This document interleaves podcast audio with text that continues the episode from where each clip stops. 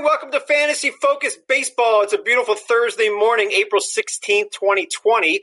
The underrated Kyle Soppe researchers and producers for this fine show. Today's guest, fantastic ESPN baseball writer Dave Schoenfield, is my co host, and I am merely Eric Karabell. Basically, somebody had to host. Hello, Dave. How are you today? Eric, I'm glad we're here together. We can talk like 1980s baseball and go, you know, talk about all the great old games we've been watching during our quarantine, or maybe we can talk fake fantasy baseball. I don't know. You know, that's actually a good, a decent point because while obviously the the what's happening in the world is very unsettling, I'm kind of enjoying watching old baseball to some degree. I miss obviously live new baseball, but I'm watching like a game, whether it's NBA or baseball you know, every day during the day and at night. And I'm finding out things that I, I didn't learn before. I'm on baseball reference like 20 hours a day looking stuff up. Hey, I didn't know that. You know, Doug Drabek was an all star only one time somehow. Like crazy stuff. Have you been doing the same thing? Yeah, you know, I know a lot of the games we're watching. You know, we had the Kirk Gibson game on last night. I think I've watched that one three times, but yeah. I know we know what happens in a lot of these games, at least the baseball ones. But I love comparing the eras and kind of figuring out how the game has evolved from the 70s to the 80s and so on, you know, compared to what we have now. Um, and I know we love the 80s. That was our era in the late 70s. And I, I, don't, I don't, Eric, to me, the biggest change in baseball over our lifetime, from what I can gather, from the 70s to the 80s, like you watch these games in the 70s, a lot of the pitchers, you know, look like they're barely throwing the ball and they're throwing 83 mile an hour fastballs. But by the time you get to like that Dodgers A's game in 88, that looks a lot like baseball now. Dave Stewart's throwing hard, Eckersley's throwing hard, Hershiser. So like from the 70s to the 80s was a really big change in baseball, I think.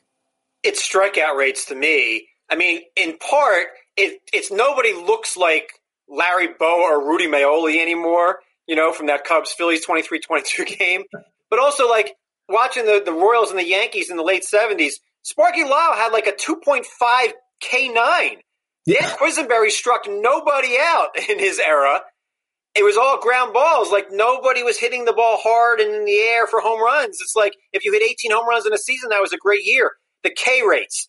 Everybody throws hard. Everybody's built bigger and stronger and fat. Nobody weighs 150 pounds anymore, like you know, like uh, Chris Speier or Larry Bowa. These these you know number two hitters who were bunting. I miss that. I do. I miss that to some degree. I don't like the fact that every twin last year hit 30 home runs. I like it better when like Schmidt was the only Philly hitting 20 home runs. Well, no, look, uh, Johnny Bench was on Buster's podcast the other day, and even he was saying, look, when we played, we all had 10, 12% body fat, and these, these guys today are all built like Greek gods. So even Bench was admitting that today's players are in better shape. You know, they're better athletes, although there was a lot of speed in the 70s and 80s. They just weren't as physically built as today's players. But to your point, the style of the game had so much more variety. And I do miss that, you know, because a ball in play, stuff can happen. A strikeout, yeah, it's exciting if it's your pitcher doing it. But when it's your team striking out 12 times a game, it's not so exciting. So, yeah, I do miss the bunts and the hit and runs and the defensive plays, no doubt. I think the game was in some, I hate to be the old guy, but in some ways it was more interesting. So I'm currently playing a simulation on Dynasty League Baseball with our friend Steve Gardner from USA Today. And I'm the 77 Phillies and he's the 82 Orioles. And in one of the in one of our World Series games yesterday, Larry Bowa squeezed home a run. Richie Hebner tripled in a run. There's no squeezes anymore. There's no stolen bases any. I mean, there's no uh, triples anymore. The, the Phillies uh, as a whole had only three or four relief pitchers, not eight. It's a totally different game. But like I've been playing simulation now on Dynasty League Baseball, which I love. Um, out of the park baseball, which I'm playing a lot more of. You and I are in two Diamond Mind baseball leagues. So Tristan and I often discuss what we've been doing to pass the time. I know you're in a you're in a simulation leagues with us as well. Have you been doing a little bit more simulation? Any uh, any company you'd like to recommend? Uh, well, not yet. I bought out of the park baseball, and so what I want to do, I want to start with the '77 Mariners, and hopefully have a winning season before the real life Mariners, who didn't have one until 1991. But uh, haven't got around to that yet. Doing a lot of work in our other sim league. So, but I'm kind of at that point now where I need some some more sim baseball to get me going. And by the way, let me mention here, you've been doing some terrific work. You and I are both still working, thank God. And some of the stuff you've written recently, while not having a fantasy tilt to it, but I really enjoyed it. The most hyped prospect ever for all 30 MLB teams you wrote last week. That was fantastic. I hope I gave you a little bit of help there on the Phillies. Uh, the biggest MLB one hit wonders was terrific as well. And then also, I know it wasn't you, but the um, the the New World Series, like the teams that never. What's the exact title of it? Basically, yeah, yeah. Brad Doolittle did that. That was the uh, all the the best teams that never won a World Series. He had a nice 32 team tournament, and yeah, the 94 Expos won that. My Mariners, 01 Mariners can't even win simulation baseball tournament. But yeah, Brad did a great job on that. That was fun for sure. um, and also, we should mention the uh, the goat tournament that we did, Project Goat, with my boss Pierre Becquey, and um, you and I. So I think half of the people that were in that league were ESPN people, and half maybe were not. And um, let's just try to describe what it is. It's still posted ESPN, and there's more work coming. And basically, listeners and readers can now compete in this. You put together a 23 man roster. It's a five by five rotisserie style league. But there are rules. You can't use any play. This is over the last 40 years. All right. And you can't use more than one player per franchise, more than one player per year. You can't use one player more than once. Um, and so it's pretty cool stuff. You and I were both in this. You kicked my butt. You almost won, um, which is great. I've almost finished last. So I guess I have to ask you. So you punted saves, which I had I thought about but then didn't do. Uh, you just missed winning. Um, AJ was in it. Tristan was in it as well. Tell us how, Zola, how, how did you do so well in this? How, how much time did you spend on this? Well, yeah. So Andy Behrens, who won, we were the only two that punted saves. So obviously that strategy worked. Now, whether you could win in a different way, I'm not sure. But um, so that was my first move. Was I'm going to punt saves, but because of that, I emphasized on my pitching staff uh, starters with a low ERA and low WHIP, knowing I would do good in wins and strikeouts, assuming other people would pick some uh, some closers. But so I, I, I obsessed over this, Eric. I spent like three or four days. I built like nine different rosters to compare, you know, my rosters to to each other, and then pick my best one. Um, it was fun. Yeah, it was. It was a really fun concept. It's our again our era, 1980 to 2019 uh, just fun looking back at all the great seasons. Um, but yeah, I think the strategy was a key component. Give an example of a couple of the players that you use, like the Dwight Gooden season. Everybody wanted to use that, but not everybody could. The one of the Pedro Martinez seasons. I had a Kershaw season, a Randy Johnson season. Um, I think I had last year's Gerrit Cole and the pitchers, and then for hitters, like everybody had a hit for power. And I've I didn't have nearly enough stolen bases. Andy had the Tim Raines second base season. He was eligible there in 83, which was a key, a key difference maker here because no second baseman were stealing 90 bases. Give, a, give us a couple of the names of the players that you relied on. Well, so uh, another key was you could only pick so many players from each decade, six per decade, one decade with five. So that affected your decisions. Um, so to me, a, a key thing was 1997, which was Larry Walker's monster year MVP. I think probably the best fantasy season ever in this era, maybe a rookie year, I'm not sure. But that was also Mike Piazza's best season, um, although he had a lot of different seasons you could have picked. But when I went through my my numbers, there were two great catchers that stood out: a Piazza year and uh, Pudge Rodriguez, 1999. And I realized I wanted two good catcher seasons. So I, I, picked Piazza, which meant I couldn't take Larry Walker. But Ellis Burks in 1996 with the Rockies had an almost as good a season as Walker. So that ended up being my Rocky season. So that allowed me to get a great Rockies year plus Mike Piazza on my team. Well, you did well. And from what I'm hearing, uh, and, Kyle interrupted us or something, I don't know about this, but people can now go onto our site, check out the stories on Project Goat, and there will be more information soon about how you can assemble an even greater team than both Dave did and Andy Behrens did as well. And uh, and compete for bragging rights or whatever. It's going to be a lot of fun, and I'm going to try to improve my team. I know now how I can improve my team, and probably spending more than 30 minutes would help. So um, anyway, that I was lazy. I just wanted to watch Netflix. Apparently, um, let's move on on this show here. So, um, a popular topic Tristan and I have been talking about a lot is um, the Sims on Baseball Reference. Uh, Baseball Reference is simming out the entire season, and it's really cool stuff. And the Phillies are like four and thirteen, but um, it's still been kind of fun to see what they believe. What the Sim, I think it's out of the park. What they, the Sim believes that certain players will do statistically, which obviously affects fantasy. So we've discussed in the past couple weeks that Marcus Semien of Oakland is hitting for even more power. Um, Justin Upton looks like he's back. Khris Davis of Oakland is back and doing his thing. And the pitchers, there were a few surprises here. Nate Pearson of Toronto has been one of the bigger surprises there as well. The number two pitcher in wins above replacement, and this is through about 20 games per team. The ERA leader is Kyle Freeland of Colorado, which Maybe he's pitching only in the road. By the way, Rick Porcello, number four in ERA there, Kyle. I'm sure you don't want to talk about that. No, we're not talking about that. That's why it's a simulation. It's not actually happening. Of course not.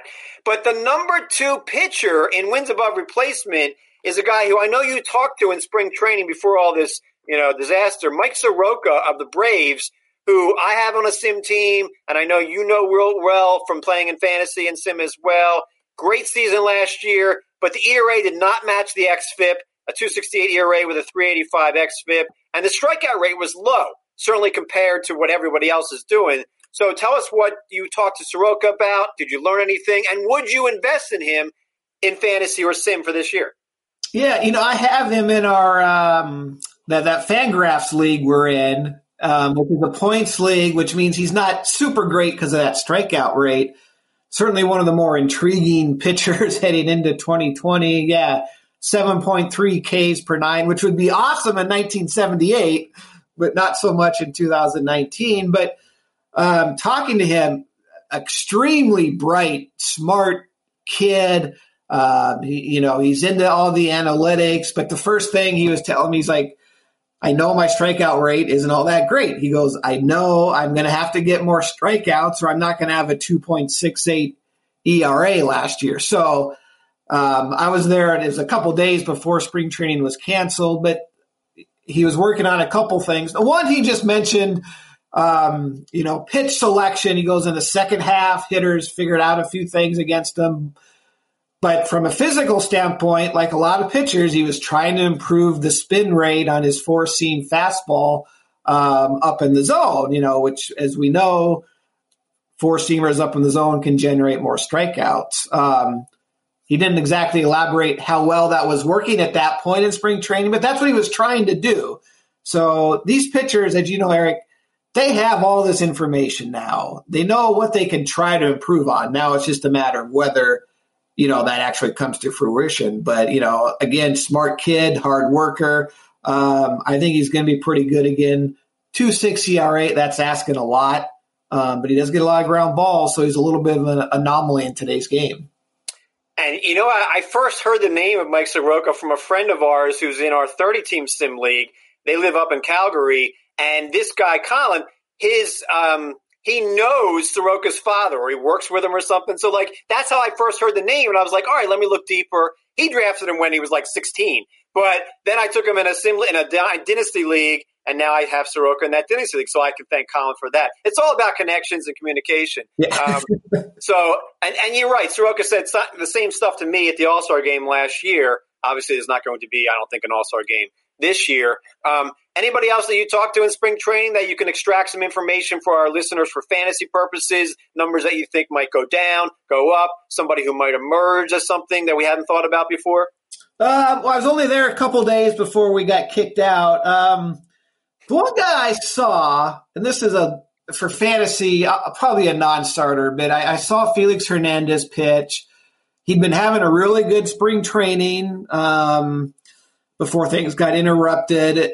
At the time, Cole Hamels was hurt, so there was a couple openings in the Atlanta rotation. Now, by the time the season resumes, Hamels, his shoulder probably, I assume, will be ready. Um, but Felix was pitching his way onto the team. Um, he was in much better shape. You know, he talked about working on a few things that uh, the Braves staff had told him that maybe he wasn't doing in Seattle. He wouldn't elaborate. Um, you know, but he was very confident, very optimistic about the way he was throwing.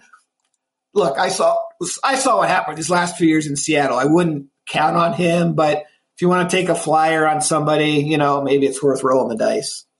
And and while we have the Mariners fan here, are there any Mariners that you would like to talk about for fantasy purposes that maybe we're just not really thinking about? I mean, I'm writing up a story on every major league team until June. I'm already about two divisions in, and they are posted at ESPN Fantasy, and it's talking. It's it's you know uh, uh, by uh, I'm talking about basically all the players. Uh, values good, values bad, um, who I like, who I don't like. I haven't gotten to the AL West yet, but I'm going to get to it at some point. I have a feeling I'm going to be recommending like Shed Long a little bit here.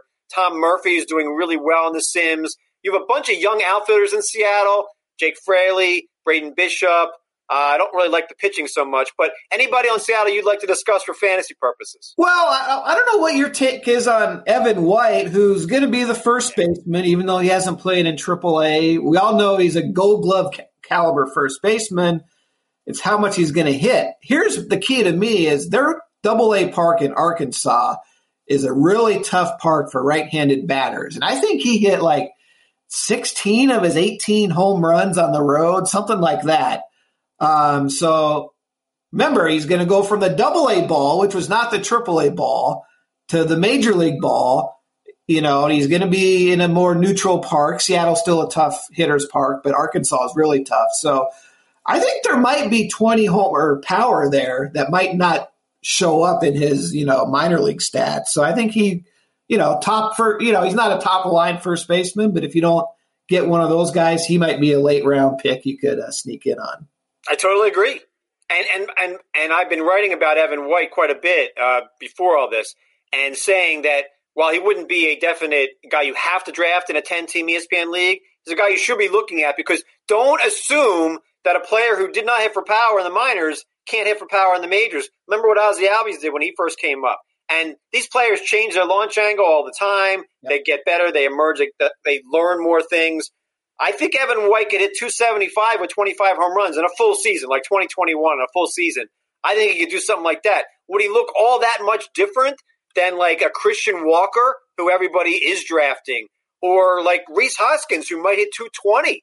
You know, this this there's problems with quite a few first basemen. Is Carlos Santana at 25 and, and 90 worth an eighth round pick, but Evan White isn't worth a pick at all? No, of course, Evan White's a much better value. Yeah, no, especially in an AL only league, right? Isn't AL first base still pretty pathetic these days? So yeah, I think White's a good sleeper.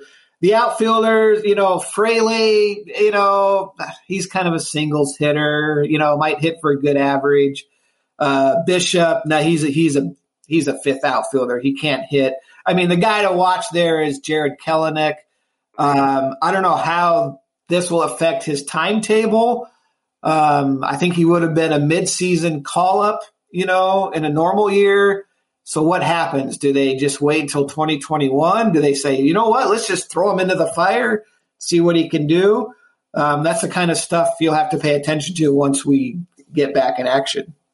Well, let me get your take on that then. Let's assume in the most optimistic terms, and nobody knows the right answer to this, but let's assume that baseball starts again at some point in June, just for the sake of the show. Do you think it is more likely or less likely that we will see top prospects like Mackenzie Gore, Dylan Carlson, Kelenic, who I think is a little bit further away, but like Gore, Nate Pearson, Spencer Howard of Philly?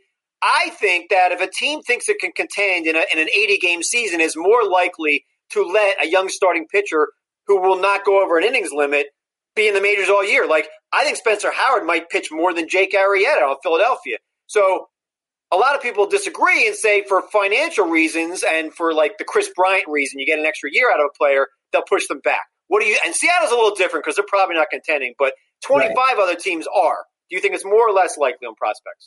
My feeling is for the pitchers, I think they're going to push those guys to the majors because you look, you're going to have a shorter season, which means more chance at chaos, more chance for a mediocre team getting hot for you know however long the season is. So yeah, guys like Howard, Pearson, who have the big fastballs and yeah, they look. They could always use a little more seasoning, but look at those rotations. Those guys are better than whoever the Phillies or Blue Jays are going to throw out there. Mackenzie Gore. I mean, he's not going to learn anything in, in the minors at this point. So now you don't have to worry about the innings limit.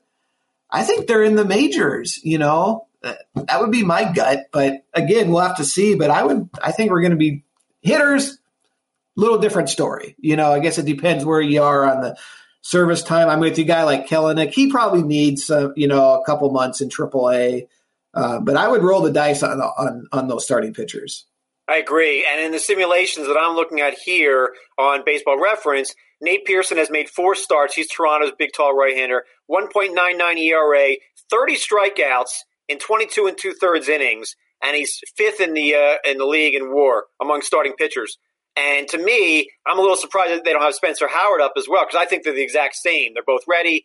Um, Mackenzie Gore, you know, Chris Paddack trip, skipped AAA for the Padres, yep. and to me, the Padres with that lineup and that potential that bullpen that rotation, that's a potential wild card team, maybe even a division winner. Like you know that the percentages on the Dodgers winning the division over 162 games is like 95 percent.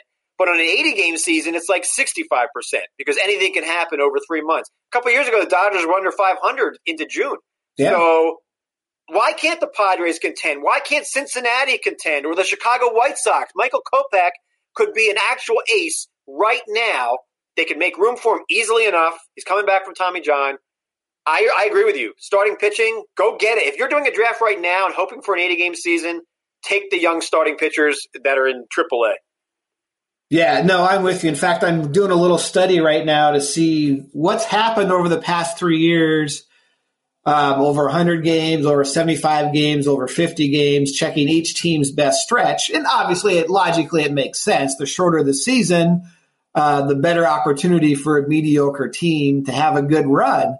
But the Padres, in particular, with, with that young pitching they have, um, have a chance to be a surprise. And now they don't have to worry about the inning. Chris Paddack, you know, might have been a guy who would be on a somewhat of an innings limit. You don't have to worry about that. Dinelson Lamet, he came back last year and was unbelievable down the stretch. You know, throw in Mackenzie Gore, um, maybe Luis Patino makes a, a, run at some point. Yeah, Padres are exciting. Uh, from our last show, we did a poll. Kyle posted it on Twitter. Uh, Tristan and I have been having arguments on the show. Um, the last one was who plays more games? Let me get your answer. Who plays more games over the next five seasons? Aaron Judge or Adalberto Mondesi of the Royals? Uh, I guess I'd go Mondesi. I mean, Judge has been injured two years in a row. I mean, that's what I said. Uh, Tristan, like maybe it's Yankee bias, but he was he was like, "Oh, Judge is fine." I'm like, "Judge is not fine." And then I'm trying to remember, and Kyle, maybe you can help me out. What was the argument? Who's more injury prone, Kershaw or Judge? Was okay, that, was how all this started. Who is more injury prone between Kershaw and Judge? What's your answer? I'd say Judge. I think part of Kershaw. Judge got 80% of the vote. Tristan was convinced he'd get 20%. See, Kershaw, part of his injuries, I think the Dodgers just have been very, very cautious with him. Yeah. Which they could afford. They've won seven straight division titles. They don't need him to make 33 starts. Um, although I don't know if you read Wright Thompson's story yesterday on yes. Kershaw. Um, when he was with Kershaw in spring training, Kershaw had said he feels stronger than ever. He had started his offseason workouts earlier, knowing he wanted to get stronger and that he feels better than he has in years. So, Judge, I mean, I saw Judge when I was at Yankee camp one day. He stopped by to talk to the reporters, even though the six foot ban was in effect that day. Um, he is just so large and has muscles like coming out of his head.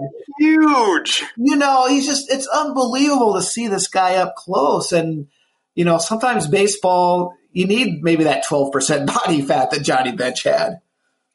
I uh, I hope he's not the right field version of Rich Harden, but I I would not want to have Aaron Judge for this year because even in a shortened season, he'll still get hurt. in a dynasty league, in a sim league. You know that I traded uh, Aaron the rights to Aaron Judge for Bryce Harper in our 12 team sim. Yep. And that's a challenge trade essentially. Yeah. And also I'm a Phillies fan. But I would rather have Harper's future, even if it doesn't have as much upside for one season as Judge.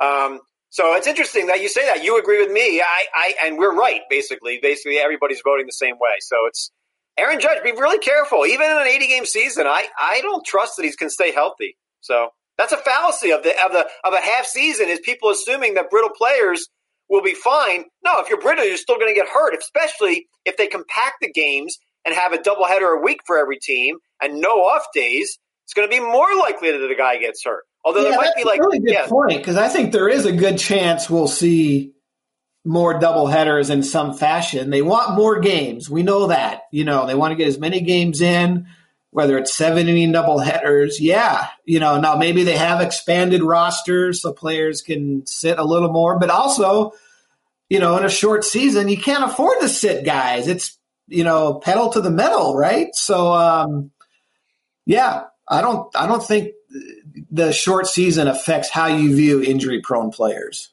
My, uh, I'm doing a bold prediction in each one of these articles. Obviously, 30 articles per team, one per team.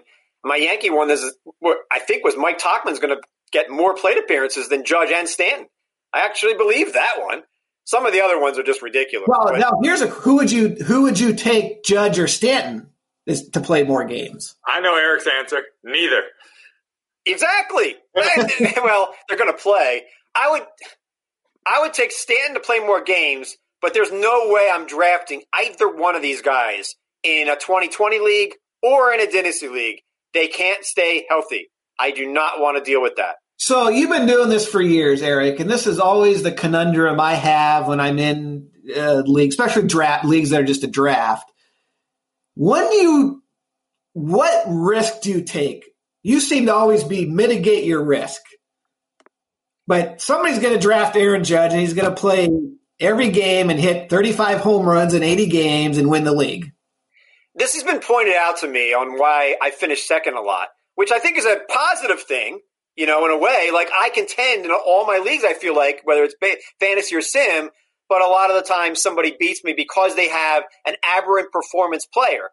I take some chances, but I'm probably more cautious than most in fantasy and in sim. And you're right. Aaron Judge, one of these years, Aaron Judge is going to win the MVP. I was saying that for a decade on Stephen Strasburg, you remember. I said, one of these years, he is going to win a Cy Young, but it ain't going to be on one of my teams. And he was Cy Young worthy last year when Washington just had to make the playoffs so they could win the World Series. But you're right. And aren't you like like me in that respect? Like you're not gonna you're gonna take chances, but not early on in a draft where you would take a guy who you know is injury prone. Yeah, I've become more conservative through the years because once you get burned year after year on whoever, especially pitchers, of course, you, you realize I want that certainty, you know, and you hope you hope you can get lucky with more of a young player, an up and coming player.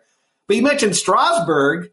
That's a really good example. On a, if the season had started March 26th or whatever, I might have been a little leery about him just because of his injury history and all the innings he threw in the postseason. But I would now move guys like him and Scherzer. I mean, they're high anyways, but I would move them up higher than I would have over a 162 game season. Right. If I if I updated my rankings when we find out they're playing, I would move up a lot of the rookies like Pearson, Spencer Howard, and Mackenzie Gore. I would move up. Obviously, there's no injury right now. Mike Clevinger, he's fine. He's a potential top 10 starting pitcher. Yeah. In fact, my Indians article comes out Friday. Bieber and Clevinger are both underrated in fantasy. Um, Bieber is underrated because people look at his like his velocity, his exit velocity rates, his hard hit rates, and say, how could he do that again? But look at his strikeout rate. He yeah. doesn't walk anybody. They're all solo home runs. So I, I agree. We would we would have to redo the rankings like never before. Also, depending on where they play, if there's no Coors Field in all Arizona, that would affect all the Rockies too. How would you? That's maybe you and Tristan have talked about this, but the other thing is the schedule. Yeah, is it going to be a balanced schedule? You know, which if you're not, if the Indians went 18 and one against the Tigers last year. I don't know how many times Bieber pitched, you know, against the Tigers, but if it's a balanced schedule, now he's playing the Yankees just as often as the Tigers. That could affect mostly guys in the AL Central, which was such a terrible division. But that's another factor on redoing your rankings. Or the um, you know the proposed divisions. You know the yeah. Phillies might end up in the same division as the Yankees and the Rays.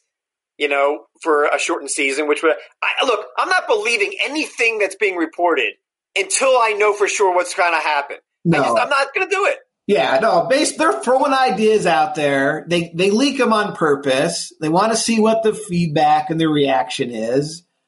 And we don't know. We don't know anything right now. Well, I know I'm going to be watching old baseball today, so that's good. And uh, I'm trying to think. Like I watched the '77 playoffs. I watched the Bucky Dent game. Uh, the Cardinals. They had the 1983 season or '82 season. The Cardinals in that World Series against Milwaukee. I love that. I was, was watching that now Pete Vuckovich. Yeah, yeah. Worst Cy Young winner ever, right? 1980. No, didn't well, Johan lost out to Bartolo Colon one year, didn't Yeah, he? that was pretty but Vuckovich that year, here's how the game has changed, uh, young listeners out there. he won the Cy Young because he won 18 and 6. His ERA was 3 point something. Nobody really had a great year, but he had 102 walks and 105 strikeouts, almost a one to one ratio. Yeah. That would get you, you know, on the waiver wire today. So part of what I've been doing while I'm on baseball reference all day is looking up like seasons, how that guy get on that team. Um, why is why is Pete Rose batting second for the 83 Phillies with a 602 OPS? He was arguably the worst player in all of baseball and a team that made the World Series batted him second the entire year. Some of the batting orders from those days. Awful. Awful. Even even Barry Bonds with the Pirates. Now he wasn't Barry Bonds of the Giants, but he was still won two MVP awards. He would bat fifth. Yeah.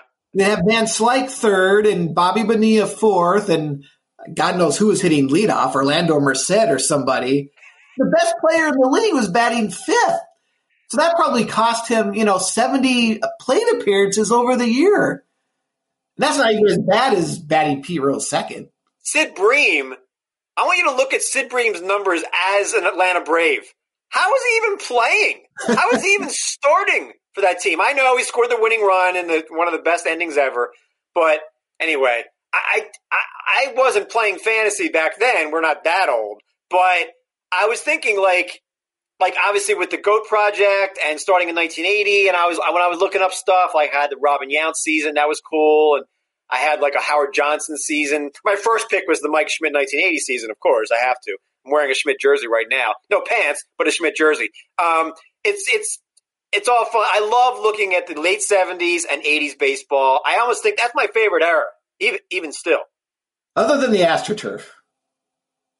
Well, that that was bad. Like Bake McBride hits a ground ball up the middle and he gets a triple on it because because of the extra. Yeah, I watched the other day. They had uh, Pirates Orioles game seven. Yeah, yeah, seventy nine, and it was great because the Pirates are wearing their yellow jerseys. The Orioles are in their orange jerseys.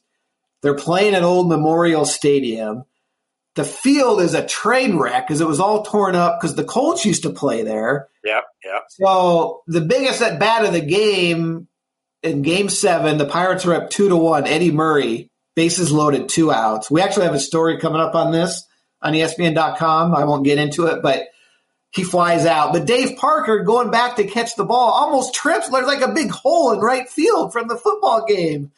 Um, so that part of the 70s maybe wasn't so great. But yeah, you just, it's, I love that era. I love today's game too. But You've broken uh, out your baseball cards better than when you're 12 years old or whatever. And I, I, I haven't broken out my entire baseball card collection, but I do have like a box of the best ones. Like I have a Mantle, I have a Berra, I have the, the valuable Schmidt and Carlton cards. I have every one of their cards. Um, so I've been looking at those. You know, you're trying to keep busy. I'm I'm finding things to do. But yes, the old baseball. What, what was the first year you played Roto then?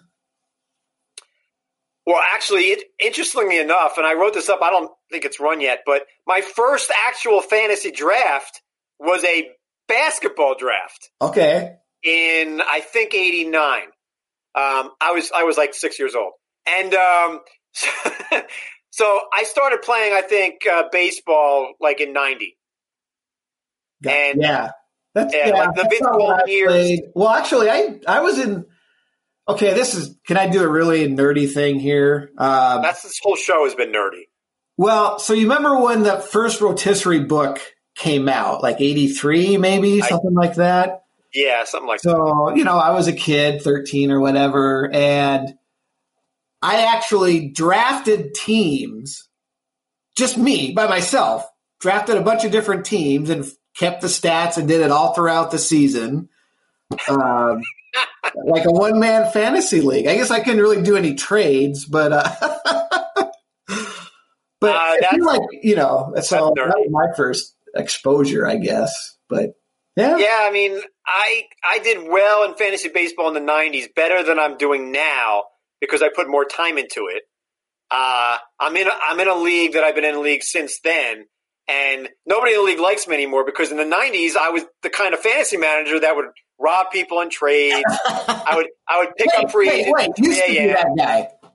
I was that guy in the nineties. like some of your trades. oh, terrible, terrible trades with the weakest owners, and then you know I'd be picking up a free agent at three a.m. because he was on the Angels and got a save that night, and and then people in the league were like, oh, "We don't like you anymore." I was still in the league, but you know, I mean, I think we're old enough now we can get past that, but I don't think they have. Um, anyway, we could probably reminisce about the 80s baseball for a long time, but we want to get some questions in from people, the hash browns from Twitter, and also Kyle's been sitting there for a half an hour, and he he wants to talk as well. So I see your smiling face, Kyle. Uh, uh, what hash browns do we have on today's fine show? Well, you guys reminiscing made me happy. Like that, just, that stuff was all before my time. But just the emotion that you guys exhibit when you're talking about a game that happened 35, 40 years ago, it just it makes me happy. You're 12 years old. You you don't know anything about baseball in the 80s and 90s. 80s, not so much. That's before my time. But uh, what was your first year watching baseball? You remember watching baseball? Watch, it was the McGwire Sosa thing. That's why I became a fan.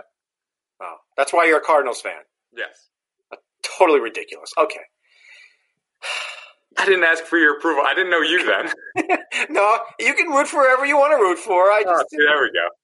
Right. Roger chimes in on Twitter. He's got a question. He's got Sale, Severino, and Syndergaard all up for grabs on the cheap in his keeper league. He wants to know which one you'd be most apt to target. None. None of the above. What were we just talking about, right? Vote none of the above. All right, let's be serious for a second and try to help some people. So, um, I, I just don't see. First of all, none of them are going to pitch this year. I guess Severino could. No, he had Tommy John too. They all had Tommy John. Yeah. So the oldest of that group has to be Sale, right? Without looking it up. Yeah. Um, but he's probably the one I trust the most. And I think he can return to what he was doing, even in 2019, when the ERA was high. It was abnormally high, like it, it was aberrant based on his peripherals. He was still pitching well, and a major strikeout guy. I find it hard to trust Severino off of one good season and Syndergaard, who I think continually underwhelms. He's good, but he's still not great. Sale will be the one I trust the most. Do you agree? Yeah, I would agree. Kyle, what do you think? I'd be tempted to agree. I mean, Sale's the oldest, but he's 31. It's not like he's 38. I I think you've got a little bit more life there. I'm kind of with Eric that I'm not trusting, you know, quote unquote trusting either long term. But if you're if you can get them on the cheap, I guess it depends how cheap we're talking. But Sale would be my favorite. Here's my fear with Syndergaard, and Eric alluded to that he quite hasn't lived up to maybe the potential. His fastball has always been very hittable as hard as he throws, it's straight. Batters pick it up. Just check his, you know, OPS against his fastball. So, what happens if he loses a couple miles an hour off that fastball? Does he become even more hittable? You know, now maybe a new regime in the Mets, a new analytics staff can figure something out there. I don't know, but he would. I'd put him third out of those three guys. I think he's going to be, you know, Sale or Severino's teammate in a year. Isn't Syndergaard up for free agency after next season? Yeah, he has 2021 would be his last year of control. So, you know, he he'll be coming back from Tommy John trying to prove himself to get a long-term contract. The Mets aren't spending money, so I don't think they're going to be the ones to do it. So, Syndergaard, unlike Sale and Severino, is in a contract situation where he has to prove himself, whereas Sale is locked up forever by Boston and untradeable, uh, as a matter of fact. So, to me, like Syndergaard is going to have to try to prove something in order to get his hundred million dollars. So I don't know if that's good or bad. Sometimes that can hurt a pitcher when he tries too hard. So I, am fading them all. I'm fading them all. None of them are going to be in my top ten or top twenty. I don't think. Wow. Okay. Tom notes that we've always got those traditional slow starters. Are you more apt to fade those players if we do get baseball this season, understanding that it's a shortened league and a slow start makes up a higher percentage of the games? Man, that is total guesswork because it's not going to be a normal spring training and it's not coming off a normal off season. So, like, I'm reading stories from players saying they worked out, obviously, in December and January to get ready for spring training, and then they, they hit or, or pitched in spring training, and now they're off for three months again, and they can't go to the gym or to the facility where the team plays or anything. So, it is total guesswork if you say, oh, this guy's a slow starter. Jose Ramirez was a slow starter next year. That means nothing for this July, I think. I'll tell you what I am doing, and maybe you agree with this, Dave. I'm going to be fading starting pitching if they resume because they are not going to be as ready, I think, as hitters are going to be ready. And I'm going to we're going to see some craziness with six man rotations, with starters only going like three innings in the first couple weeks. So I'm going to be fading starting pitching in my drafts as opposed to hitting. Yeah, that would make sense. And uh, you know, I don't know if I. Uh, is there really anything to guys who start slow year after year? Isn't that a bit of a myth, anyways? I don't know. I can't it. Uh, yeah, starting pitching. Look, spring training. They're going to want to get whenever we get back. It's going to. They want to get the ball rolling as quick as possible. It might be a two week spring training, so yeah, starting pitchers are not going to be ramped up. You know, whenever we get going. So that's a good point, Eric. And, and real life rosters are going to change. So, like the 26 man roster is going to be like 36 probably whenever they resume. But in fantasy, it doesn't change. Obviously, we're not going to be able to change, you know, roster sizes at ESPN. It's just not going to happen. So don't ask for it, people. So you're going to, I would say your bench is going to have to be more starting pitchers so you can use week to week stuff. Like if Verlander's going to pitch only three innings this week, you don't know, you're not going to want to have him active. He's not going to win. Also, it's going to affect stats like wins and saves. How are starting pitchers going to get any wins at all? It's all going to be long men like potentially like Yusmeiro Petit, Ronnie Yarbrough, God bless you, Dave sneezed. How are you going to know? And if there's a seven inning doubleheader, how is you know Aroldis Chapman going to get a save in that? He, maybe he won't. Maybe they'll be using pitchers in a different way. So pitchers are going to be all up in the air for this, whatever the season is, anyway. Let's use that as a pivot as long as we're there. Tony said Eric always mentions going hitting early and often. How extreme are you taking that, assuming we have games this year? No pitching for the first five, seven, ten rounds? Man, I never say, like, I won't do something, you know, like that because it, it depends what everybody else is doing to some degree. But um, in a normal 2020 season, I was actually going heavier on starting pitcher than ever before because there's only like 15 guys I really trust, and I wanted to get two of them. So in a couple of the drafts I did, of my first 10 picks, four were starting pitchers in a couple leagues. I wouldn't do that now. Maybe I would get like like still try to get an ace or two, but the middle class I would wait on because you know guys like Nate Pearson might be just as good as Strasburg in a three month season. So that's something that I would change. Um, Dave, what about you? You've done well in fantasy leagues that, that I've been in with you, and I think you build similarly to me, where it's mostly hitting early. Mostly, I, I think last year with the lively ball and the high runs per game, it did change things a little bit. Where if you can get a Gerrit Cole or a Max Scherzer, I can't fault anybody that you know picks one of those guys in the you know. Well, Cole would obviously be a first round pick. Scherzer maybe slides to the second round. Strasburg, you know, yeah, I I can't fault going after one of those aces in the first two rounds. So you'd be more likely to try Tristan's modified Lebedini, fettuccine, whatever he calls it, strategy, where you have one ace and build back end on everything else. Yeah, I kind of doing yeah, I would then if I get one of those aces, I would definitely probably wait a while before I go to my number two starter. That's fair. I agree. All right. Last question here comes from Mac. He says, "You guys, meaning Eric and Tristan, but I'm sure Dave's the same way." have made it clear that you've passed on stolen base only guys. who's the player you're ending up with that leads your team at the end of a draft in stolen bases, and how many steals you're looking at? Oh my goodness. Uh, yeah, I mean, basically, Dave, the argument that, that I've been making is that Mallex Smith of your Mariners is undraftable in a fan, in a normal fantasy league, a, a ten team five by five normal fantasy league, and the reason is because you can know after what happened last season, you can no longer have any offensive spot on your team that doesn't have home run or RBI potential. I mean, it doesn't have to be like 30 home runs from everybody, but if you've got a guy like Mallex who ha- who has nothing in home runs and RBI and really doesn't help batting average either, that just kills your offense. I lost the league because I had Jarrod Dyson as one of my guys in NL only, and if that was anybody with more power, if that was Nick Markakis, I would have won the league. But Dyson gave me speed, so I argue that you can't draft Mallex Smith. And um, who else is like just a stolen base only guy? Like Ender Inciarte, maybe. Um, Elvis Andrus to some degree. Dee Gordon, uh, no way. Um, so my stolen base leader would end up being a guy like either Trout or Yelich from round one. I would take Jonathan Villar. Starling Marte is a guy I've been focusing on a little bit. What, what say you? Yeah, I agree. Look, there's a reason there's so few of those like steal only guys anymore because they're not good players. Teams aren't playing those guys. So the few that play, Dee Gordon's he's not a good player. Mallex Smith is not a good player. Um, and Shed Long is going to play second base for the, for the Mariners. But yeah, I'm with you. Look, you always know my fantasy weakness is often stolen bases, although I've been better at it in recent years. But yeah, those guys, I'm with you. You got to fill all five categories, or I'll take the other somebody who fills the first four and worry about steals later.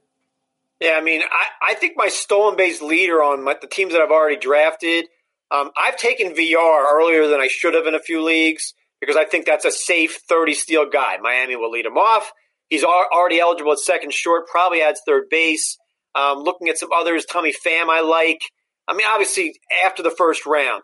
Um, I think Jon Berti has like a late round pick on Miami. Garrett Hampson, I'm not a fan of, but I do think he should steal some bases.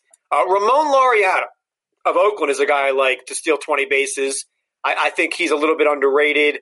Um, who else? Kingery could steal 20 bases because now the Phillies will let him run. Victor um, Robles? Yeah, Vic, well, Vic, yeah, you're right. Victor Robles is a guy who I got in NL LABR, and I spent way too much on him. I think he could lead off for Washington, and he could steal 30 bases, so, or he could bat eighth. Sim League on Baseball Reference, Mallex Smith leads the league with 10 steals, and he's hitting 286. Is that workable? He doesn't fill any of the other categories. I guess we'll get you a few runs, but yeah, but you know he's not going to hit 286. No, I, I, don't even think he's going to play that much. You know, so that's like with, maybe that's not even a good example. But if why hit, would why would they play him? If, look, if Mallex Smith could hit 275 with 10 home runs in a full season, that changes this thing. Right. But I don't think he can do that. Um, and I've been I've been fading Adalberto Mondesi. So Adalberto Mondesi is third in the sim here on Baseball Reference with seven steals. He also has two walks and 26 strikeouts. So there's no way he's going to bat 329 over a full season. Over 18 no. games, sure. But come on.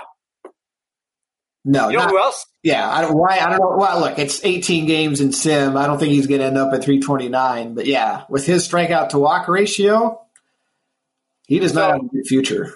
Interesting numbers here on the sim for Kyle Tucker of Houston, who looks like he's playing regularly, which I don't know if he will in real life, but three home runs, five steals, one walk in 74 plate appearances with 17 strikeouts. That's a big problem. If the sim does not like Kyle Tucker, everybody just assumes Kyle Tucker is going to be a great player if he plays over Josh Reddick.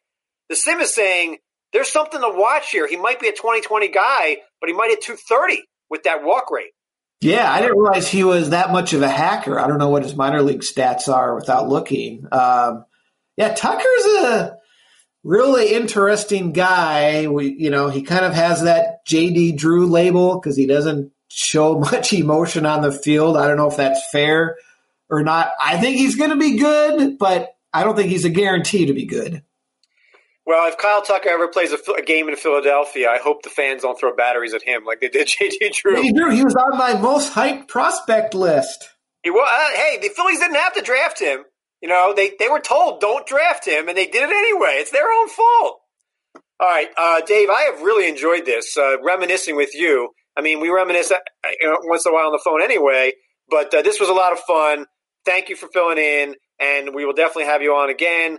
And I don't know what the season is going to have, but um, basically, for those listening to our show, we really appreciate it.